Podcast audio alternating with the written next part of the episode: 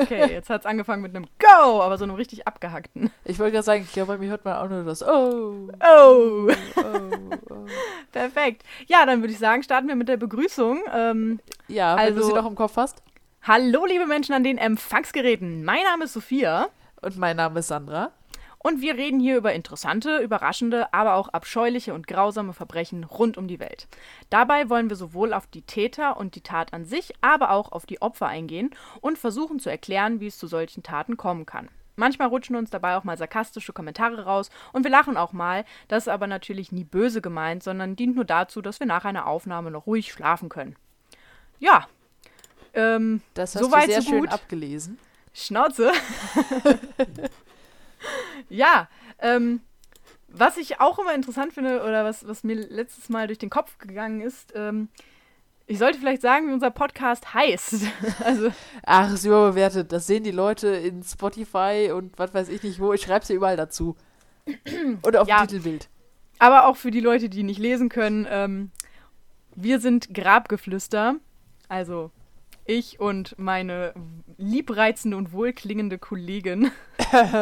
Wohl klingt, ich weiß es Genau, sind Grabgeflüster und das ist unser True Crime Podcast für alle, die wirklich gar nicht lesen können und irgendwie auf Shuffle durch Podcasts hören. Keine Das Ahnung, mal- geht das? nicht. Ich weiß es nicht, aber es wäre witzig. Ja, ne? Das macht meiner manchmal, wenn ich ähm, quasi eine Podcast-Folge höre und äh, die dann vorbei ist, dann schaffelt das manchmal so random durch. Dann bin ich auf einmal von, von Mordlust auf einmal in der Sprechstunde, dann bin ich ganz woanders, dann bin ich bei äh, Jan Böhmermann und denke mir manchmal nur so, was? Auch wobei den von Jan Böhmermann finde ich eigentlich ganz nice. Aber Ich ich, muss sagen, ich habe das bei meinem Spotify ausgeschaltet, weil mich das bei Musik halt übel abgefuckt hat, wenn meine Playlist zu Ende war und auf einmal kommt dann so eine richtige Kacke, wo Spotify der Meinung ist, ey, das ist genau das gleiche. Und ich mir da so denke, nein. Ich erinnere nur an die Haustier-Playlist, Ja, wo Spotify mega meinte, random. wo Spotify meinte, meiner Katze Lieder zusammenzustellen, die auch zu mir passen würden. Und dann sind da so tolle Lieder bei wie I Bumsti und der Mann mit dem Koks ist da und äh, Okay, ich habe jetzt noch keins gehört, was nicht zu dir passt, aber okay. hey, Ähm, anyway. Ja, was ich vielleicht auch noch interessant fände, ähm, ich hasse ja Leute, die das machen, aber ich finde, wir sollten uns schon so verhalten wie die Leute, die das machen. Ähm, und das Ding ist, wenn man auf Instagram nach uns sucht, also nach Grabgeflüster, findet man uns ja tatsächlich nicht. nee? Naja, wir heißen ja nicht Grabgeflüster. Ja, stimmt, ist eine Krempelkiste? Genau, und das finde ich wäre auch nochmal interessant zu wissen. Also auf Instagram Krempelkiste, so wie man es spricht, ist nicht schwierig. Ähm, ja, da sind wir so im Aufbau, freuen uns natürlich immer über Nachrichten oder was auch immer. Aber ich finde, man könnte das mal droppen lassen. Ja, soll ich, soll ich auch mal kurz erklären, warum Krempelkiste und nicht Grabgeflüster? Ah, das wäre eine super Idee, Sandra. Bitte Ja, ne? erleuchte uns. Ähm, die Sache ist halt, Sophia und ich, wir hatten halt die Idee für einen True Crime Podcast. Und äh, dann kam die Idee für einen Harry Potter Podcast. Und dann kam die Idee für einen, hey, lass doch einfach mal zusammensetzen und labern Podcast. Und dann haben wir uns gesagt, ah, wisst ihr was, wir machen einfach eine Krempelkiste, wo wir einfach alles reinschmeißen. Und äh, ich aber keine Lust hatte, zwei Instagram-Accounts zu verwalten, zu meinem privaten noch dazu. Deswegen alles einfach in eins. Genau, also unterm Strich, wir reden einfach verdammt gerne über verdammt viel. Richtig. Also wir versuchen, also wir versuchen nicht nur, ich glaube, das würden wir ganz gut hinkriegen, dass wir eben alle zwei Wochen eine Folge Grabgeflüster äh, auf die Kette bekommen und dann wird wahrscheinlich immer mal wieder sporadisch zwischendurch mal ein bisschen hiervon, mal ein bisschen davon, wie wir halt gerade lustig sind, weil wir uns Genau. nicht festlegen können. Wir sind Freigeister. Oh, ja, das macht's irgendwie besser. Das, Ne? nicht, das klingt irgendwie netter als unorganisiert. Psst. Oder ähm, entscheidungsunfreudig oder sowas. Das ist wahr. Mm. Ich trinke übrigens nebenbei noch meinen absolut geilen Oreo-Shake. Oh, du bist doch eine Bitch. Ich weiß, aber er schmeckt so gut. Ähm, Ich habe für fürs Wochenende äh, Orangensaft und richtig geilen Likör dafür. uh, sehr, sehr gut. Ich mache dir auch den Shake am Samstag, aber Uh. ähm, man muss für diesen Shake, also muss nicht, aber es stand so in der Anleitung und ich bin ja so ein ordnungsliebender Mensch, deswegen halte ich mich an Anleitung. Und da stand, man soll die Bananen vorher in, den, in die Tiefkühltruhe legen für ein bis zwei Stunden. Und ich wollte mir so einen Shake machen, dachte so, okay, dann legst du die Bananen da rein. Und es ist wie mit Tee. Okay. Ich habe sie dann nach drei Tagen wieder rausgeholt. ging noch. Okay. Es ging. Also die sind halt tatsächlich braun geworden, aber das ist ja für einen Shake sogar relativ geil eigentlich. Ähm, und waren innerlich so ein bisschen gefroren. Aber äh, in dem Shake war es dann schon wieder ganz geil. Mhm. Kochrezepte mit Sophia. Könnte eine neue Rubrik werden. Oh ja. Da, Okay. da, ihr versteht, warum, warum Krempelkiste. Okay, alles klar. Ich würde sagen, fünf Minuten äh, zum Reinkommen reicht. Ähm, dann würde ich nämlich einfach direkt anfangen. Ja, gib mir noch ein kurzes Päuschen, damit ich an irgendeiner Stelle ein Intro reinschneiden kann. Auf gar keinen Fall. Danke, dann lasse ich mir was einfallen. Dann lasse ich das einfach über deine Stimme laufen. Ich krieg das lauter als dich. Perfekt.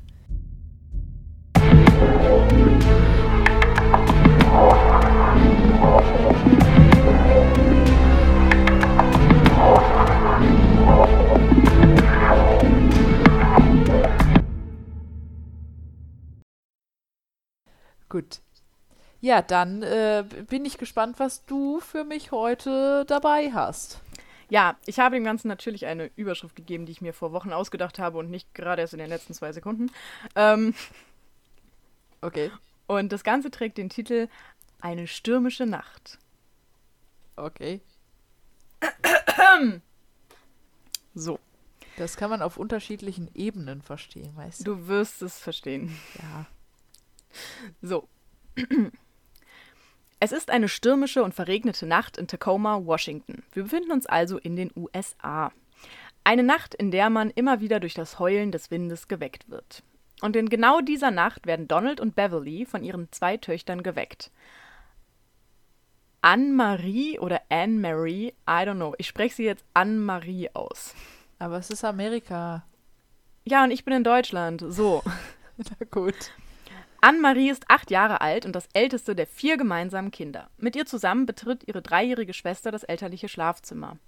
Anne-Marie sagt, dass ihre kleine Schwester weine. Nur kurz vorher hat sie sich nämlich den Arm gebrochen und nun würde es unter dem Gips ganz fürchterlich jucken. Und ich weiß, dass jeder, der schon mal einen Gips getragen hat, das fühlt. Ich hatte im Sommer einen Gips am Arm und es war ein Yay. Pain in the ass. Einen, da war ich zwei Jahre alt, da erinnere ich mich nicht mehr dran. Ja, ich war sieben. Es war ein Pain in the ass. Glaube ich.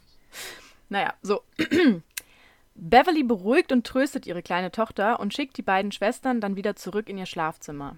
Ein Fehler, den sie für immer bereuen wird. Doch ihre Nacht bleibt unruhig. Der Familienhund schlägt mehrfach an, doch weder Donald noch Beverly kümmern sich darum. Dass Hunde bei einem solchen Sturm unruhig sind, ist ja keine Seltenheit.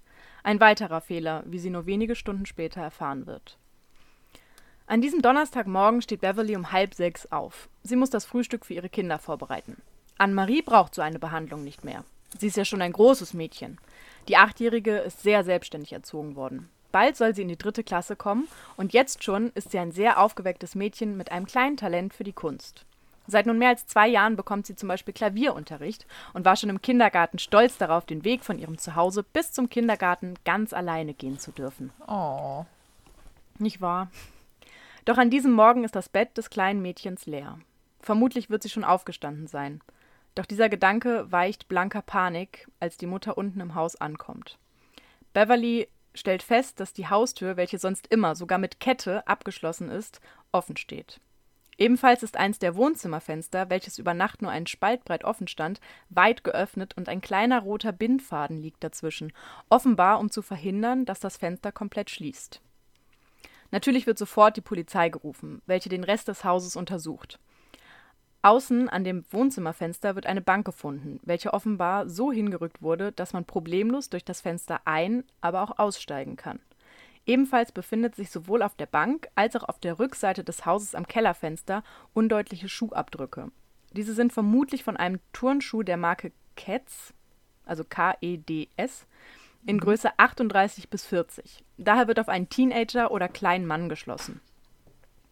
In Annes Kinderzimmer werden keine Spuren eines Kampfes gefunden. Ebenso hat ihre kleine Schwester, die im gleichen Zimmer schläft, nichts von dem Verschwinden bemerkt.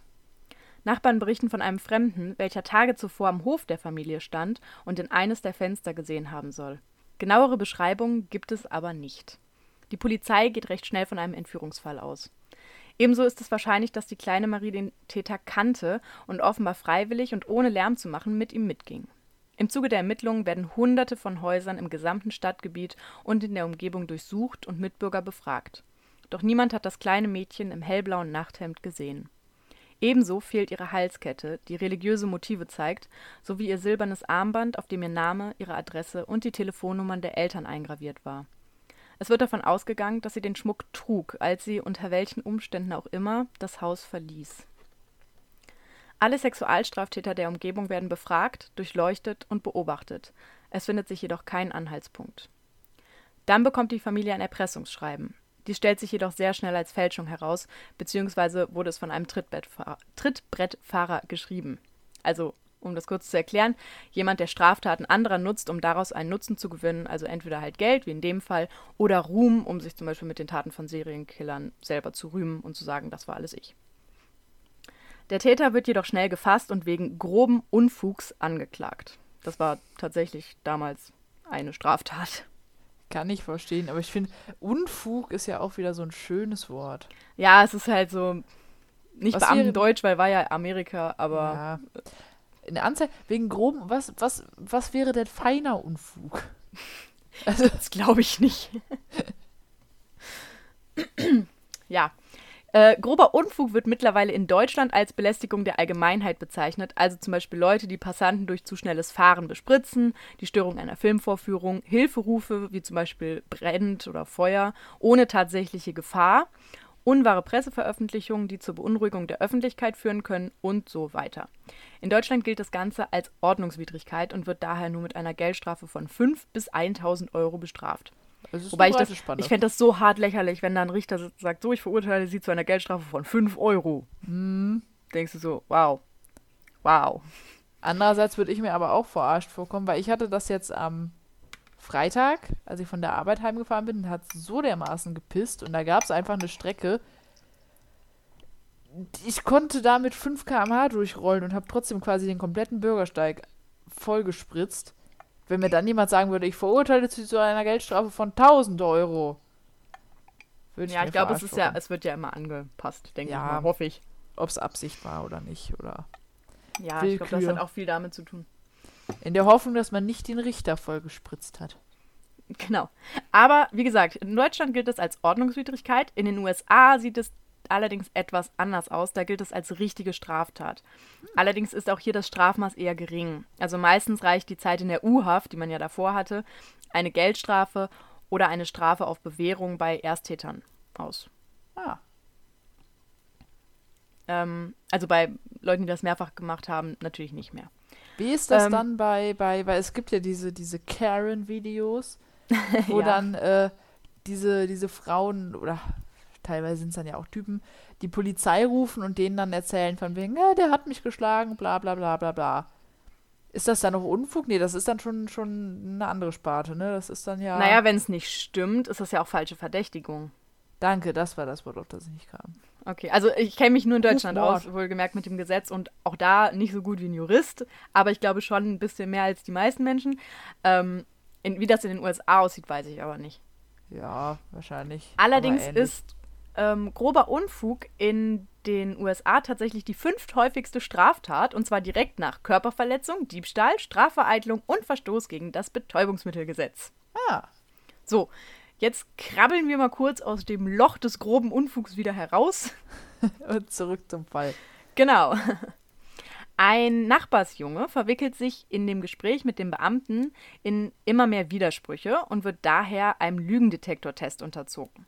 Die ja so Erst, genau sind. Ja, leider. Erst den zweiten kann er bestehen, wird dann jedoch aufgrund fehlender anderen Indizien nicht weiter ins Visier genommen. Von der Liste der Tatverdächtigen wird er jedoch nie gestrichen und bleibt bis heute der Hauptverdächtige in den Augen von Beverly, also der Mutter der kleinen Anne-Marie. Das heißt, es ist ein Cold Case? Vielleicht. Oh nee. Cold Case und mit Kindern. Oh nee. Sie sagte, der Junge habe ein außergewöhnliches Interesse an ihrer Tochter gehabt. Ah.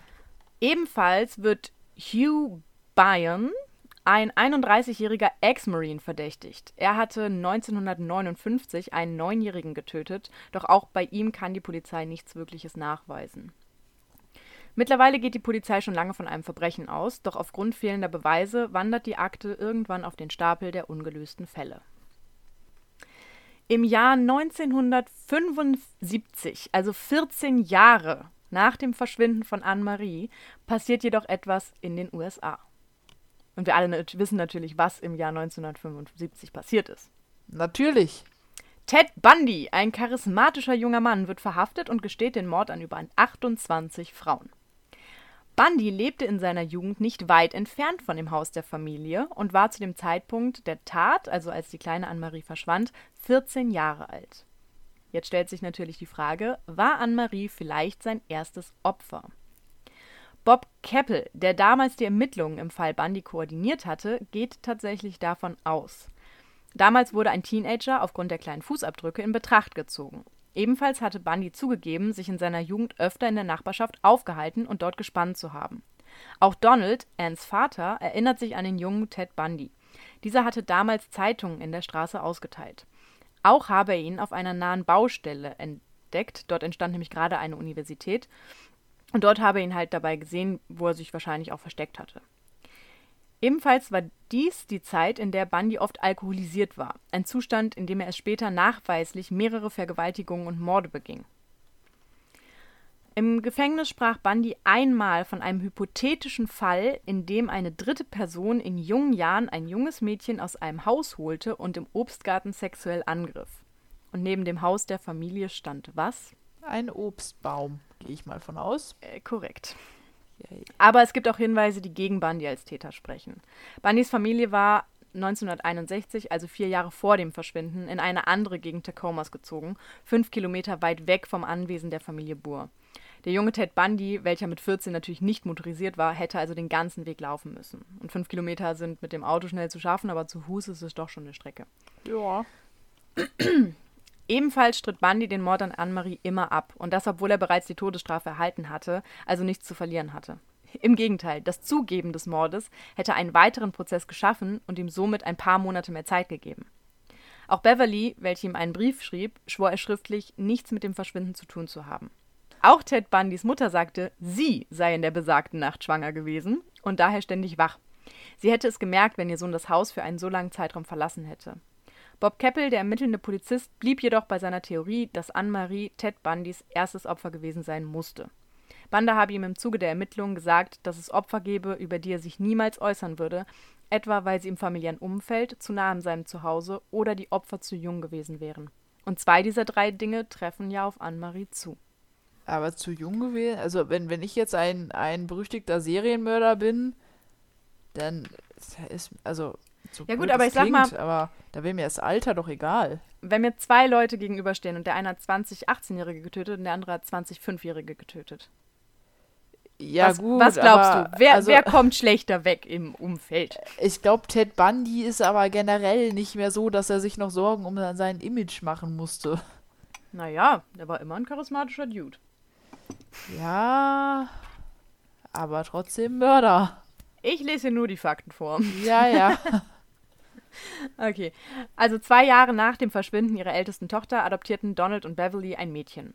Donald starb im Jahr 2003 im Alter von 77, Beverly 2008 mit 80 Jahren. Sie starben, ohne jemals die Wahrheit herausbekommen zu haben. No.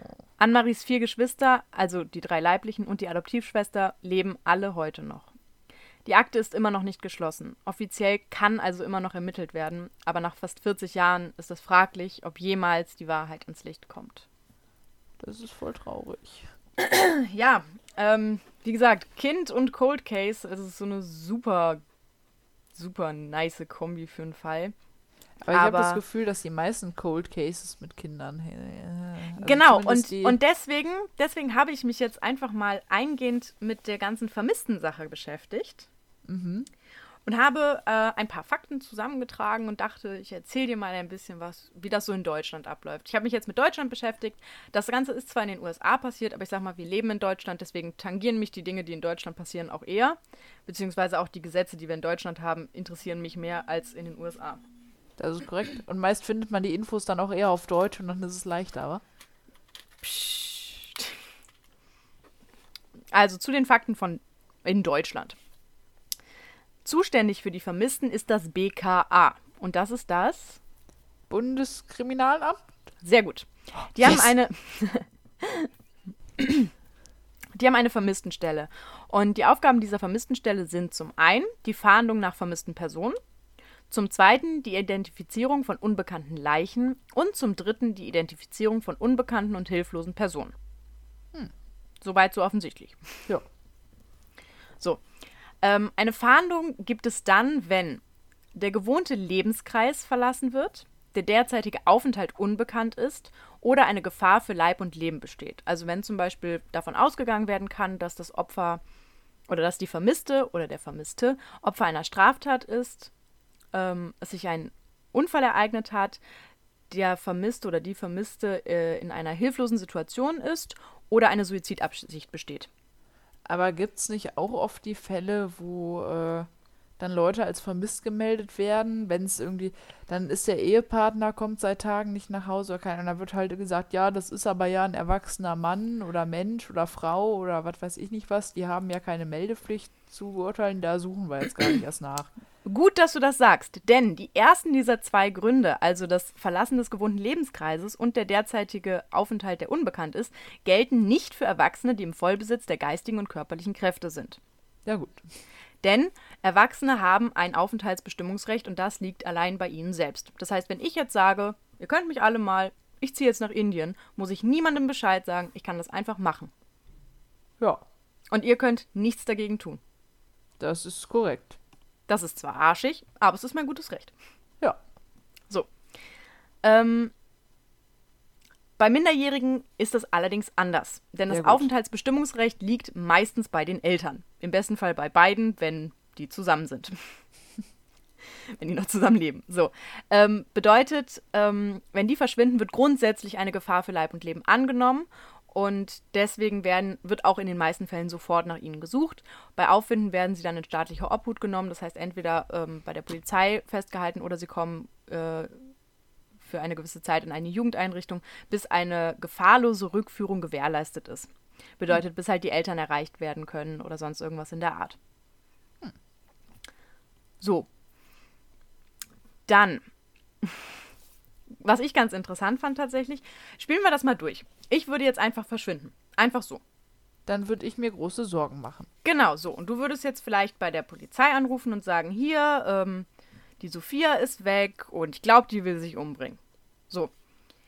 Und dann geht die Polizei natürlich los. Also dann gucken die erstmal, okay, die schätzen jetzt erstmal ein, wie glaubwürdig bist du. Jetzt kannst du das vielleicht noch belegen, weil ich irgendwie sowas in der Art geschrieben habe. Oder du sagst, ja, die ist ja auch schon vor lange in Therapie und hin und her. Also du hättest wahrscheinlich sogar relativ gute Chancen. So. Und dann geht die Polizei los und fängt an, mich zu suchen. Wenn die mich gefunden haben, dann hören die im Prinzip auf. Also die, die haben mich gefunden und sagen dann, okay, so und so, die Sandra sucht sie. Dürfen wir ihr sagen, dass, wo sie sind? Und wenn ich dann sage, nein, dürft ihr nicht, dürfen die das auch nicht. Würden die mir dann aber sagen, dass sie dich gefunden hätten? Sie dürfen Ja, mir aber ja. nicht. Einfach damit. Okay. Genau, Weißt also Du, sie dürfen dir quasi sagen, wir haben die gefunden, es geht ihr gut, aber sie möchte nicht, dass sie wissen, wo sie ist. weißt du, woran mich das gerade erinnert? An das äh, Suche losschicken und sagen und bla. Als, als ich mal äh, in Anführungszeichen drei Tage verschwunden war für meinen Ach Vater. Obwohl ich meiner Mutter geschrieben hatte, wo ich bin, aber sie ja nicht auf ihr Handy geguckt hat. Und dann bekam ich einen Anruf von Sophia, der äh, anfing mit, wo bist du? Ich, so, ich bin bei meinem Freund, warum? So, ja, dein Vater sucht dich seit drei Tagen. Die wissen nicht, wo du bist. Meld dich mal da. So, Wobei okay. man sagen muss, sie haben jetzt nicht aktiv nach dir gesucht. Nee, Also ich habe mit deinem Vater telefoniert, weil ich dich erreichen wollte und ich habe auf dem Festnetz angerufen. Ich weiß, wie, wie im 20. Jahrhundert. Aber, und ihr Vater ging ran und sagte, ja, weißt du eigentlich, wo meine Tochter ist? Und ich sagte, nee, keine Ahnung, ich wollte ja auch gerade anrufen. Hm, ja, wenn du, wenn du sie findest, sag mal Bescheid, dass sie sich melden soll. Also völlig entspannt, es war alles cool. das ist halt mein Papa. Ja, aber guck mal, man muss es positiv sehen. Er vertraut dir einfach sehr. Ja. Und dann habe ich eine kleine Schramme in Papas Auto gefahren. Da war aber, da war Polen offen, du. Das ist ja auch was anderes. Ja, ja.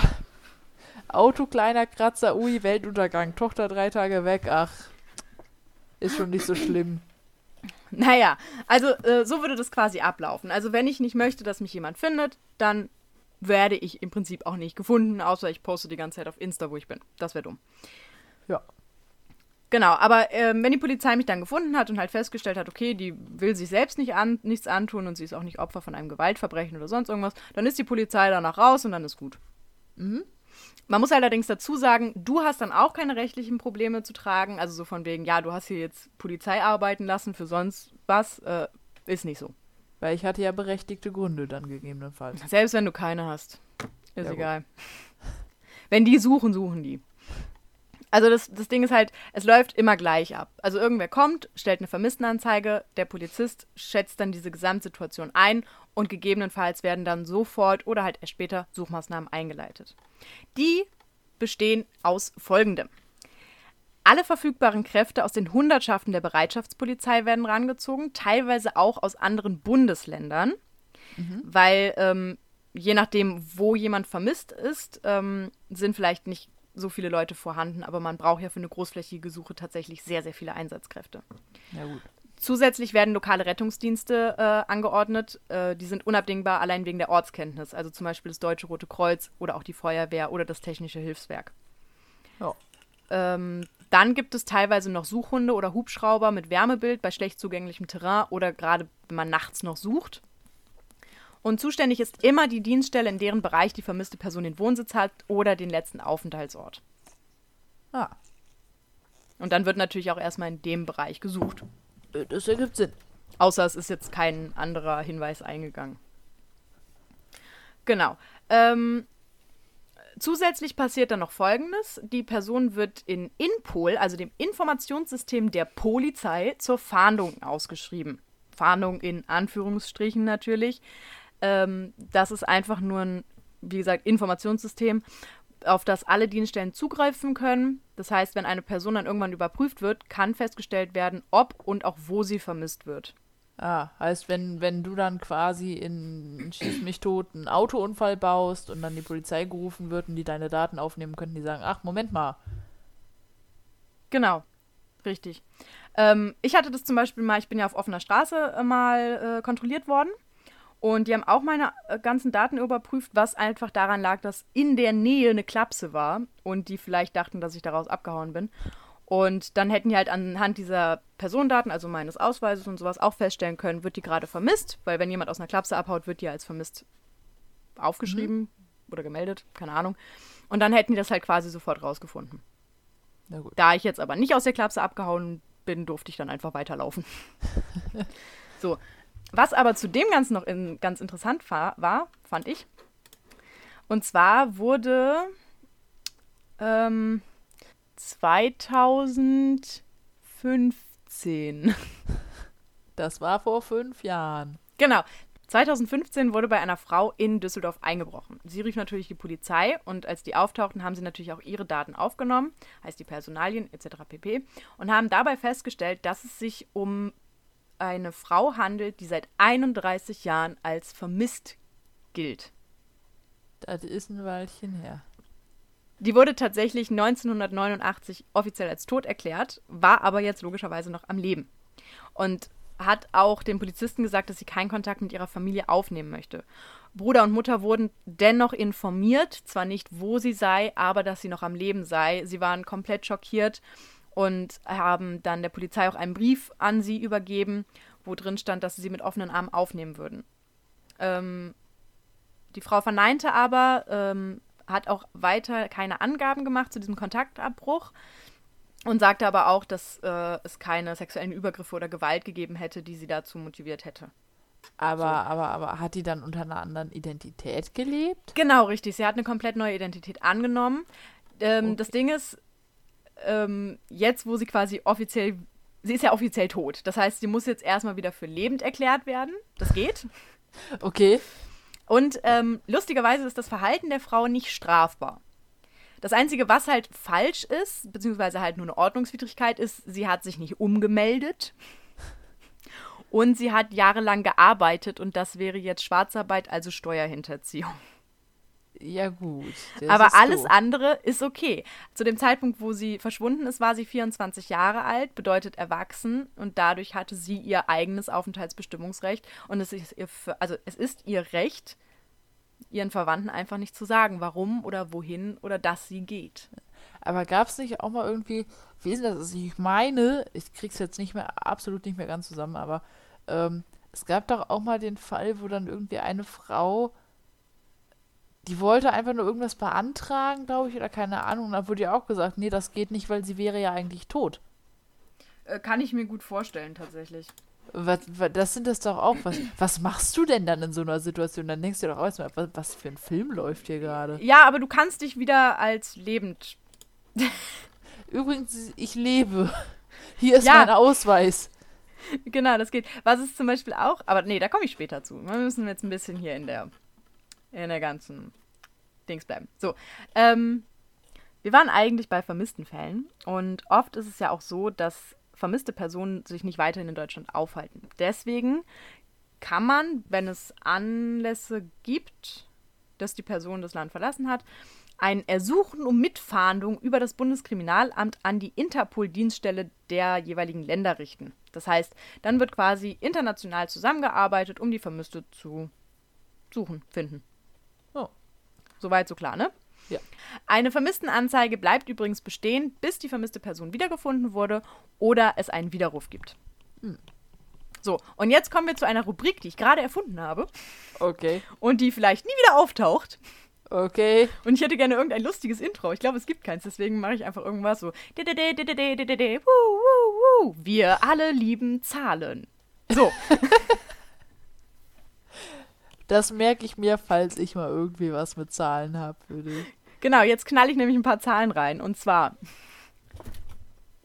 ähm, im März 2020 gab es 11.500 aktuelle Vermisstenfälle. Darunter 9.200 Betroffene in Deutschland.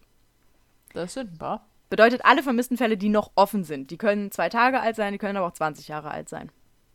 Täglich kommen 200 bis 300 neue Fälle dazu. Allerdings muss man sagen, dass auch täglich 200 bis 300 gelöscht werden. Nicht, weil die Person langweilig geworden ist, sondern weil man sie halt gefunden hat.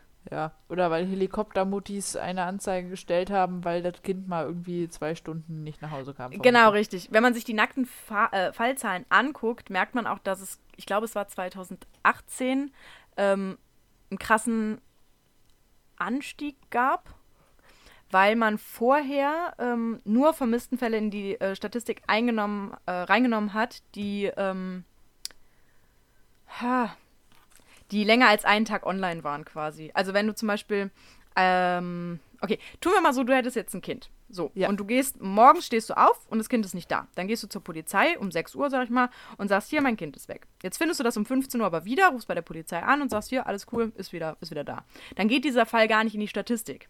Zumindest war das Ja. bis 2018 so. Und die meisten, also 50 Prozent aller Fälle werden in der ersten Woche aufgeklärt. Bedeutet, die Fälle sind ab jetzt in dieser Statistik drin, deswegen sieht es so aus, als hätte es mehr Fälle gegeben, dabei war es im Prinzip unterm Strich genauso viel. Ja. So, wie gesagt, 50% werden in der ersten Woche aufgeklärt, 80% im ersten Monat und 97% im ersten Jahr. Also die Quote ist wirklich erstaunlich hoch. Und die anderen 3% sind die Cold Cases. Ja gut, brauchen länger als ein Jahr. Ja. Ne, so.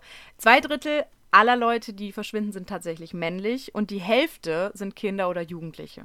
Ah, Was ich einfach darauf zurückführe, Ja. dass wenn ich mal drei Stunden verschwinde, ähm, juckt es meine Eltern nicht unbedingt. Aber wenn ein fünfjähriges Kind verschwindet, dann reichen mir fünf Minuten, wo ich das nicht finde.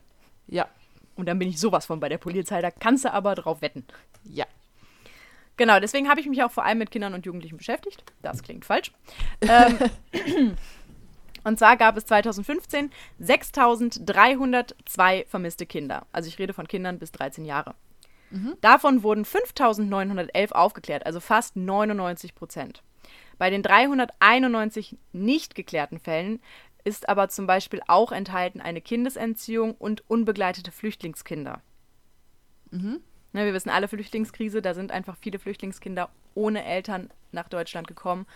Und wenn die weglaufen, die kriegst du Sucht nicht mehr. keiner. Ja. Es ist wirklich verdammt schwierig. So. 2016 wurden 96 Prozent der Fälle aufgeklärt, 2017 98, 2018 98,5, 2019 97,9. Also kann man sagen, die Gute Quote, Quote. liegt schon so zwischen 96 und 99 Prozent. Und das ist schon ziemlich gut. Ja. Und seit 1951 bis zum 5.3.2020, von da ist nämlich die Statistik. Oh, mein Geburtstag. Also das Datum, nicht das Jahr. Oh, das, das wusste ich. ähm, also in diesen ganzen Jahren, und es sind ja wirklich fast 60 Jahre, gibt es insgesamt 1869 ungeklärte Fälle vermisster Kinder.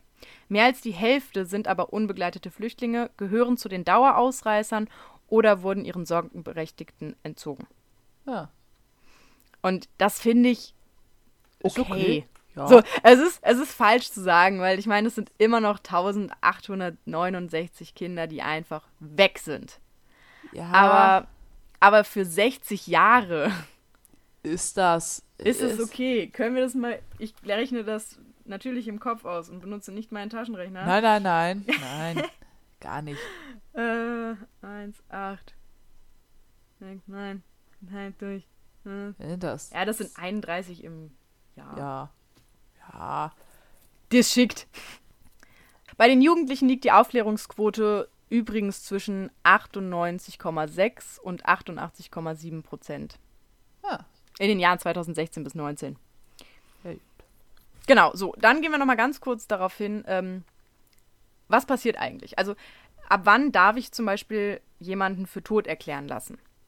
Das kann ja in bestimmten Fällen durchaus sinnvoll sein. Zum Beispiel gab es nach dem äh, Zweiten Weltkrieg ähm, sehr, sehr oft den Fall, dass die Leute einfach vermisst waren. Aber du kriegst ja die Witwenrente erst, wenn, der, wenn du auch Witwe bist. Ja, gut. So, und dann kannst du jetzt überlegen, okay, halte ich daran fest, dass mein Mann vielleicht irgendwann nochmal wiederkommt aus Russland und verrecke in der Zeit vielleicht und meine Kinder auch, weil ich mir nichts zu essen leisten kann? Oder mache ich jetzt diesen furchtbaren Schritt und lasse ihn für tot erklären, aber kriege dann Geld? So, und also deswegen, es gibt durchaus ähm, sinnvolle Argumente, auch, und das muss man auch ganz klar sagen, um damit abschließen zu können. Ja. Denn du kannst auch kein, du kannst ein leeres Grab machen, das gibt es, die Möglichkeit, aber die kannst du halt nur machen, wenn derjenige auch für tot erklärt ist. Ja. Und für ganz viele Leute ist das einfach eine wichtige Sache und ähm, deswegen gibt es halt die Möglichkeit, Menschen zum Tod erklären zu lassen. Das heißt, du kannst quasi einen äh, Antrag stellen. Das kannst du machen, wenn du entweder der Ehegatte bist oder eine eingetragene Lebenspartnerschaft mit demjenigen hast. Das kannst du machen als Eltern oder als Kinder. Die Staatsanwaltschaft kann das machen und auch jeder mit einem berechtigten Interesse an der Todeserklärung. Ah. Das heißt, du gehst quasi zur ähm, Staats... Nee, nicht zur Staatsanwaltschaft, aber zum, zum Gericht. Also du gehst zum Gericht und sagst, hier, ich möchte den und den für tot erklären lassen, aus den und den Gründen. Und wenn die halt überzeugend sind, dann wird ähm, das Ganze angekündigt. Also sagen wir mal, ich bin jetzt seit, was weiß ich, 20 Jahren weg. Und jetzt irgendwann sagt meine Mutter, hier, hör zu, ich muss damit abschließen können. Ich beantrage jetzt, dass sie für tot erklärt wird. Dann wird sechs Wochen lang in Zeitungen etc. pp. darauf hingewiesen, dass ich mich zu melden habe. Und wenn ich das Okay. nicht tue, nach sechs Wochen werde ich für tot erklärt. Weil so viele Leute ja heute noch Zeitung lesen. Aber was, was heißt denn jetzt äh, berechtigtem Interesse? Weil das Mhm. klingt so nach, nach, weil, also Ehepartner, Eltern, sowas, die hätten ja alle Besuch. Aber könnte ich jetzt quasi dich für tot erklären lassen, um damit abschließen zu können, obwohl ich ja eigentlich mit dir nicht verwandt oder verschwägert oder keine Ahnung was bin? Naja, also ich denke mal, es kommt wirklich auf die Gründe an. Wenn du jetzt zum Beispiel sagst, ich bin, ähm, seit die Sophia verschwunden ist, in Therapie und mein Therapeut sagt, ich brauche das, um abzuschließen und ich bin nicht mehr arbeitsfähig, ich kann mein ganzes Leben nicht mehr auf die Reihe kriegen, weil mich dieses Verschwinden so mitgenommen hat und ich muss damit abschließen können, dann wird das möglich sein. Also solange meine Eltern zum Beispiel nicht widersprechen. Das kann ja auch sein. Und Ja. ich denke mal, dann wird deren Grund schon über deinen gestellt. Ja, gut. Weil was man auch sagen muss, sobald ich für tot erklärt bin, wird nicht mehr nach mir gesucht. Ja. Denn dann bin ich tot. ja. Dann wird diese Akte auch geschlossen. Und auf einmal willst du auch in irgendeiner Bank einen Kredit aufnehmen und die Leute sagen dir, Moment, sie sind doch tot. genau, so ungefähr. Ähm, natürlich gibt es auch dafür Regeln. Also ich kann jetzt zum Beispiel nicht sagen, auch die Sophia ist seit einer Woche tot. Äh, seit einer Woche tot. die Sophia ist seit einer Woche weg. jetzt, jetzt gehe ich mal zum Gericht und mache das. Deswegen gibt es wirklich Zeitgrenzen, an die man sich halten muss. Bedeutet, es gibt eine allgemeine Verschollenheit. Also, mhm. wenn ich jetzt verschwinde, also ich bin ja jetzt 23 Jahre alt, wenn ich jetzt verschwinde, dann musst du, bis du diesen Antrag stellen kannst, mindestens 10 Jahre warten. Und diese 10 Jahre fangen an ab dem Ende des Jahres, in dem das letzte Lebenszeichen erfolgt. Das heißt, wenn ich im Januar noch Kontakt zu dir hatte, würde quasi erst ab Dezember gezählt werden. Genau, richtig. Zehn Jahre sind es bei, wäre es in meinem Fall. Wenn ich aber schon älter als 80 bin, ja, geht, gut. keine Ahnung, die, die Gesetzeslage davon aus, dass ich es eh nicht mehr lange mache, deswegen reichen da fünf Jahre. Ach so. So. Ähm, bei Kindern darf das nicht gemacht werden vor Vollendung des 25. Lebensjahres. Mhm. Das heißt, selbst wenn das Kind drei Jahre beim Verschwinden alt war, drei Jahre alt war, als es verschwunden ist, muss gewartet werden, bis es quasi das 25. Lebensjahr vollendet hat. Und bei Soldaten kann man das machen ab äh, einem Jahr, ab dem Ende des Jahres, in dem der Krieg endete. Was? Also äh. Soldaten, die im Krieg waren, dürfen für tot erklärt werden ab einem Jahr, ab dem Ende des Jahres, nachdem der Krieg geendet hat. Also genau, der Zweite Weltkrieg hat 45 geendet. Das heißt, Ende 45, dann ein Jahr, also frühestens Anfang 57. Okay, aber es ist, wenn, wenn jetzt Soldaten jetzt zurzeit im Krieg sind und auf diesen Krieg dann bezogen. Genau, immer auf weil, den, den, ja, nicht den okay. aktuellen irgendwo. Ja, weil, weil du sagtest, der Krieg, das klang so nach dem Zweiten Weltkrieg und ich war so. Nee, nee, der Krieg, in dem die vermisst dann waren. wurden. Ja. Ja, jetzt habe ich hier eine kleine Randnotiz. Ups, doch nicht tot. Äh, dann kann Was? der Staatsanwalt. Ich habe eine kleine Randnotiz, da steht, ups, doch nicht tot. Alles und dann klar. kann der Staatsanwalt die Aufhebung der Todeserklärung einfach beantragen. Das heißt, dann gehst du halt zum Staatsanwalt, sagst hier, ich bin es, dann musst du das irgendwie beweisen. Und das ist tatsächlich gar nicht mal so einfach. Weil das glaube ich. Hm? Und dann ähm, kann er, aber wenn er dir glaubt, dann kann er das beantragen und dann geht das schon durch. Würde es reichen, wenn ich zu meinen Eltern gehe und meine Eltern sagen, das ist sie, oder könnte man das zu leicht faken? könnte man ja schon leicht faken, wenn deine ja, Eltern so, so, kriminelle Energie haben. Deswegen frage ich Nein, ja. also wie genau das ist, weiß ich nicht. Ich denke mal, es wird auch im Einzelfall entschieden. Ja. Und auch geguckt, was bringt es dir. Also wenn jetzt zum Beispiel, äh, weiß ich nicht, jemand verloren gegangen ist, der irgendwie millionenschwer ist und dann kommt irgendwer und sagt, ich bin das übrigens, ähm, dann wird da, glaube ich, nochmal anders drauf geguckt. Ja, weil ich glaube, bei mir und meiner Mutter ist das eh relativ klar, dass ich ihre Tochter bin. Ja, ihr seht euch doch recht ähnlich. Ja, ne? Mm. Jetzt wollte ich noch ganz kurz. Oh, Bananenstückchen. Mm. Oh, du bist so nett. ich habe beim Oreo-Stückchen nichts gesagt, okay?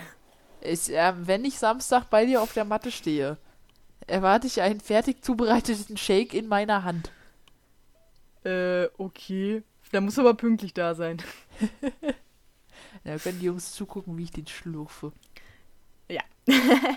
es gab nämlich, das ist noch gar nicht so lange her, lustigerweise, ähm, 2016 wurde, und wir alle kennen ihn, also wir beide natürlich, denn wir sind ja große Schalke A-Jugendfans. Natürlich kenne ich, ja, sofort, weiß ich, wen du meinst. Der Heinig Kamba. Kenne ich. Genau, Schalke-Spieler, logisch. So. Und der wurde im Januar 2016 für tot erklärt. Der war nämlich ähm, unterwegs in, in, in, in Kongo, im Kongo. Also der war, der war im Januar 2016 war der in seinem Heimatland im Kongo unterwegs und ähm, ist dabei wohl ums Leben gekommen. Das hat seine Frau zumindest so gesagt, also die Ex-Frau. Und ja, er ist dann auch für tot erklärt worden, denn es hieß ja, er sei gestorben. Seine Frau hat es ja gesagt. Warum sollte die lügen? So, jetzt mhm. ist er aber tatsächlich wieder aufgetaucht und ähm, hat gesagt, ja, seine Frau hat ihn da einfach zurückgelassen. Nett. Die hat ihn ohne Papiere, Telefon und Geld ist sie einfach abgehauen. Also hat ihn ohne Papiere, Telefon und Geld zurückgelassen. So, und jetzt musste der ja erstmal vom Kongo ohne Papiere, Telefon und Geld. Boah, das wäre aber auch eine Situation, was machst du da? Ja, da fühlst du dich hart gefickt. Also ja. verzeih meinen Ton, aber da fühlst du dich hart ver veräppelt. Ich, ich wüsste absolut nicht, was ich machen würde. Ja, vor allem, also das Ding ist, der Verdacht war jetzt halt, dass die Frau, äh, dass es der um die Versicherungssumme ging. Und es ging um eine niedrige, sechsstellige Summe. Ah, ist ja nix. Das find, nee, aber das finde ich echt Ja, ja. traurig, wenn du Ja. mir das nicht wert bist. Ja, Niedrig sechsstellig, das könnten 11.000 sein, das nee, Quatsch. das ist fünfstellig. Könnten Ich hab's- 100.000 sein. Ich hab's nicht so mit Zahlen. Ja, aber auch 100.000. Weißt du, wie schnell 100.000 weg sind? ja, ich weiß. Das ist eine gute Partynacht. Was feierst du für Partys? Wirst du am Samstag sehen, Digga. Ja, ja. Aber trotzdem sollen wir alle noch einen Pott schmeißen. Psst. naja, nee, aber ich verstehe, was du meinst. 100.000 für ein Menschenleben ist doch irgendwie. es ist äh, für, vor allem für deinen Mann. Ja, Also, das finde ich schon hart. So, ja. Also auf jeden Fall, das war halt auch ein Fall, der erst vor kurzem ja tatsächlich war. Ich habe es nicht mitbekommen, muss ich sagen. Ich habe gezielt danach gegoogelt. Mhm. ähm, ja, aber finde ich krass, dass das in Deutschland passieren kann. Und dann wird er einfach, einfach für tot erklärt, nachdem seine Frau sagt, ja, der ist tot. Und alle so, ja, okay.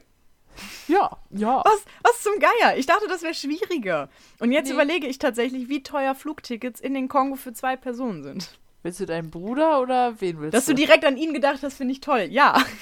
Aber ich hätte da noch zwei andere Kandidaten. Drei. Aber wir machen einfach eine Runde, äh, wir machen einfach so eine ganz große Reise. Wir machen eine Reise allen. mit, mit zwei Flugtickets zurück. Nein, bist du bescheuert? Dann fliegt das sofort auf.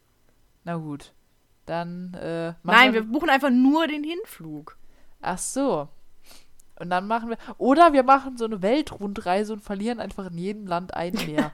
Oh, das ist. Ich habe gerade heute Morgen, nachdem ich mir anderthalb Stunden lang einen Alpenrundblick angucken musste, mit Papa der oder Mama? furchtbarsten Musik. Papa oder Mama? Papa, meine Mutter guckt so eine Scheiße nicht. Also guckt mit, weil sie muss. Egal, auf jeden Fall diese anderthalb Stunden Albenrückblick, die mich wirklich nachhaltig traumatisiert haben. Mhm. Ähm, worauf wollte ich hinaus? Genau, eine Doku über Odysseus gesehen. So. Und ich weiß nicht, ob du das, das kennst. Das ist super geil. Wir sind ein True Crime Podcast und jetzt erzähle ich über Legenden. Egal. Kinders, hört zu. Das ist irgendwann wichtig. So. Schreiben morgen einen Test. ähm, nee, wenn du zum Beispiel so eine relativ lange Autofahrt zum Beispiel hinter dir hattest und dich tausendmal verfahren hast, dann liegt das also dann liegt das meistens daran, dass mein Vater eine Abkürzung kannte. Aber vor allem sagst du am Ende, das war eine Odyssee. Kennst du das Wort? Ja. Genau, so. Weißt du, warum man das sagt? Wahrscheinlich, weil Odysseus sehr viel rumgereist ist und nicht zum Ziel kam. Ja, so ungefähr. Verdammt, bist du gut. Ja. Nein, also der ist irgendwie, ich glaube, der hat zehn Jahre gebraucht für eine Strecke, die man, weiß ich nicht, heutzutage wahrscheinlich in einer Stunde schafft. Anyway, geschenkt, Odysseus, war ja eine andere Zeit damals. Aber der ist auch irgendwie mit zwölf Schiffen los und hatte auch Mannschaften in dem Größenmaß und ist alleine mit einem Schiff wieder angekommen. Weil irgendwie auf dem Weg seine, seine äh, Mannschaft von Kannibalenriesen, von Zyklopen, von Meeresungeheuern oder sonst was getötet worden, weil der aber auch immer nur die, die Götter erzürnt hat. Der hat den Zyklopen getötet, dann war natürlich Poseidon sauer, weil war ja sein Sohn. So, dann hat der äh, auf irgendeiner Wiese, auf einer Insel, gab es so Kühe, aber die waren heilig, durfte man nicht essen. So, Ah. und jetzt haben die sich aber gedacht, ja, wir haben aber Hunger und haben dann ein riesen Grillfest veranstaltet. So, dann war Zeus sauer, weil waren ja seine Kühe. Hat er die alle umgebracht. Bis auf Odysseus. Der hat nämlich seinen Feta-Käse gegessen. Was? Ich weiß es nicht. Also das ist so das, was ich behalten habe. Es könnte eventuell kleine Lücken aufweisen. Okay. Aber das ist das, was ich mir behalten habe, dass Odysseus kein Grillfest gemacht hat. Er hat seinen Feta-Käse gegessen. Ach so, Und also ich glaube Oliven. Und das war okay. Veganismus ist gut dann. Das ist, das ist vegetarisch. Feta ist stimmt. Autsch. Ja, Anyway. du weißt, Der- ja. Aber der Oreo-Shake ist vegan. Hey, Kein Feta drin. Das ist gerade ein bisschen peinlich. Okay, anyway, okay, Ja. so, aber das ist Odysseus. So, um das ganz kurz, ne, war ja wichtig jetzt. Ja. So, okay, haben wir das auch geklärt. Eine Odyssee. Und wie, wie schließt du den Bogen jetzt zurück zum Fall? Ich habe vergessen, wo wir abgebogen sind. Ähm, Ach so, weil der eine. weißt du, weißt du, was, weißt du, was auch eine Odyssee war? Was denn? Die Übergänge von diesem Fall. So, bam! Also, Bam, Bitch. Man nennt mich auch den König der Überleitung. Die Ja, nee, Königin, wir- die Königin. Wir, wir, wir waren dabei, wie wir, wie wir deine ganzen äh, Typen da loswerden. Hä, wieso nur meine? Ich dachte, es geht um deine Typen. Nein? Hä? Als ob du keinen keinen Menschen hast, den du gerne in den Kongo schicken würdest. Da hätte ich, aber mit, zu denen habe ich nicht mehr wirklich Kontakt. Ey, aber hier, zu dem Heinik Kamba Ja, aus dem Kongo. Ich weiß, das ist eine mega krasse Info, die hat auch richtig viel mit True Crime zu tun, aber der hat mal mit Manuel Neuer zusammengespielt. Und den kennt man. So. Bam! Aber vielleicht ist er auch gar nicht Heinig schießt mich tot, sondern, sondern Manuel Neuer. Und das war der schlechte Wortwitz. Okay. Meinst du, Ja. wir kriegen das Niveau noch weiter runter? Äh, ja. Also ich, ich hätte einen Darwin Award, der ist auch niveaumäßig sehr tief. Außer du hast noch irgendwas zu deinem Fall zu sagen. Sonst würde ich Ähm, jetzt so nein, ich habe zu meinem Fall an sich nichts mehr zu sagen. Außer, Oder- dass ich hoffe, dass irgendwann, irgendwann dieser Fall geklärt wird. Damit ich wieder schlafen kann. Nee, weil ich dachte, ich schließe dann jetzt so den Bogen zum, äh, zum, zum Ende, so langsam. Weißt du? Weil, ähm, ich habe was Schönes für dich. Und ich habe es gelesen, habe mir erstmal gedacht, das, Warte, warte, warte, warte.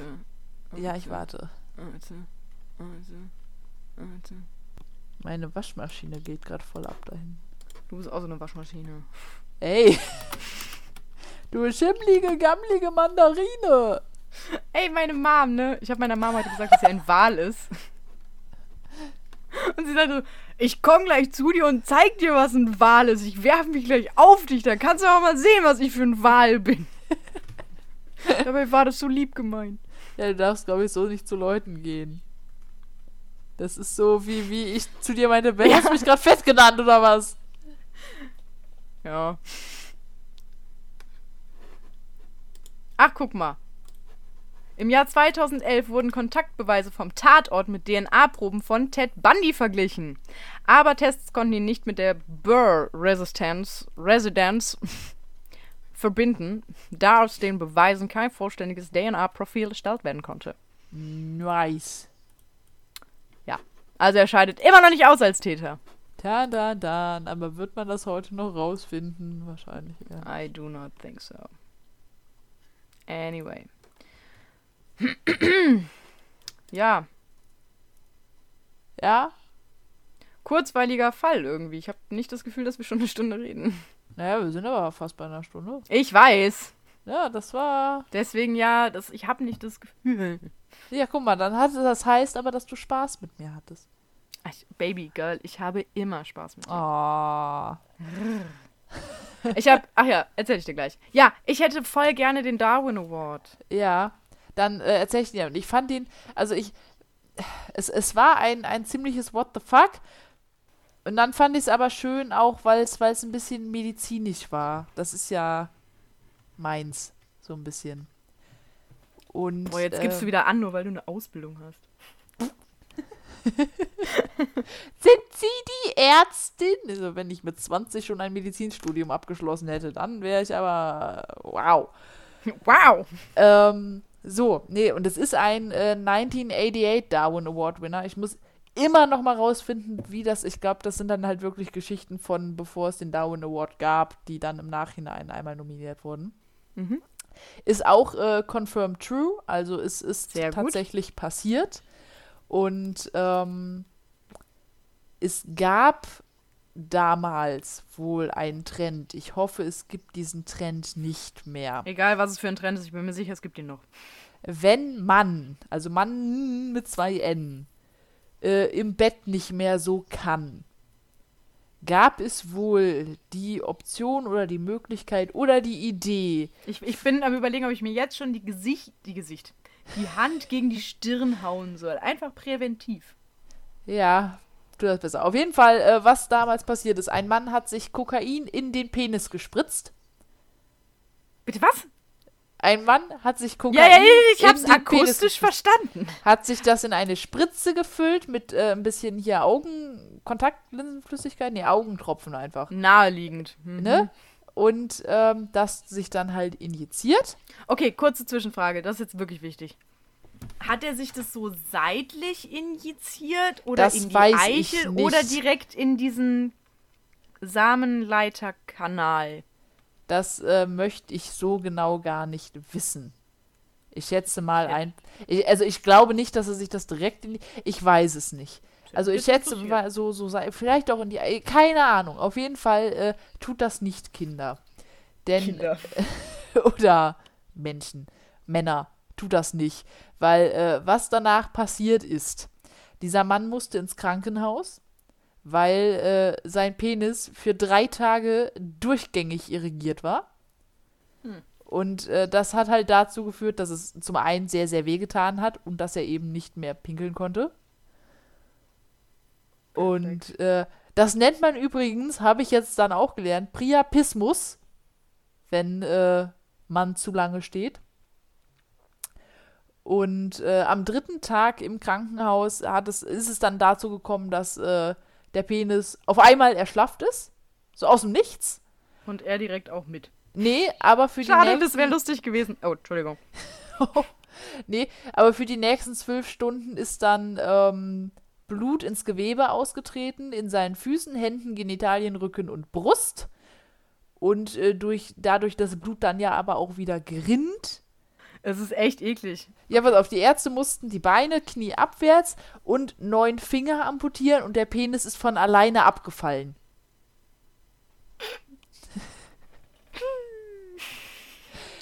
Deswegen, also, ne? Nicht, nicht Kokain spritzen. Das ist nicht Das- witzig.